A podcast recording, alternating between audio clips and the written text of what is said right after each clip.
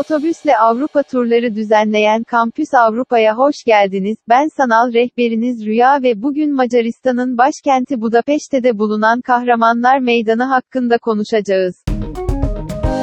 Macar ulusunun kuruluşunun 100. yıl dönümünü kutlamak için 1896 yılında yapılan Kahramanlar Meydanı, Budapeşte'nin en büyük ve en etkileyici meydanıdır. Andrássy Bulvarı'nın sonunda ve şehir parkının yanında bulunan Kahramanlar Meydanı, şehrin en çok ziyaret edilen yerlerinden biridir. İki önemli bina ile çevrili, solda Güzel Sanatlar Müzesi ve sağda Kunsthalle, sanat salonu, olan Kahramanlar Meydanı, aynı zamanda Millennium metrosunun bir istasyonudur. Meydanın ortasındaki Millennium anıtı, Magyarların, yani Macar halkının, 1000 yıllık tarihini anmak için inşa edilmiştir. Başmelek Cebrail, kutsal tacı ve Hristiyanlığın çift haçını tutan orta sütunun üstünde durmaktadır. Magyar kabilelerini Macaristan'a götüren ve Arpad'ın liderlik ettiği 7 komutan hemen sütunun önünde bulunmakta.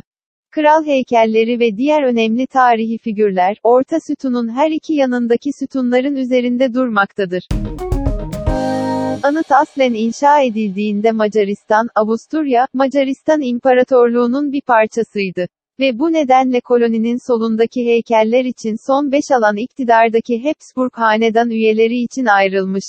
Ancak Habsburg imparatorları, 2. Dünya Savaşı'ndan sonra anıt yeniden inşa edildiğinde Macar özgürlük savaşçılarıyla değiştirilmiş. 1989 yılında ise, 1958 yılında idam edilen eski Macaristan Başbakanı Imre Nagy'i anmak için meydanda 250.000 kişilik bir kalabalığın toplandığı söylenmektedir. Eğer siz de bu önemli meydanı ziyaret etmek, Budapeşte ve birbirinden güzel diğer Avrupa şehirlerini doyasıya gezmek isterseniz, Kampüs Avrupa'yı tercih edebilirsiniz.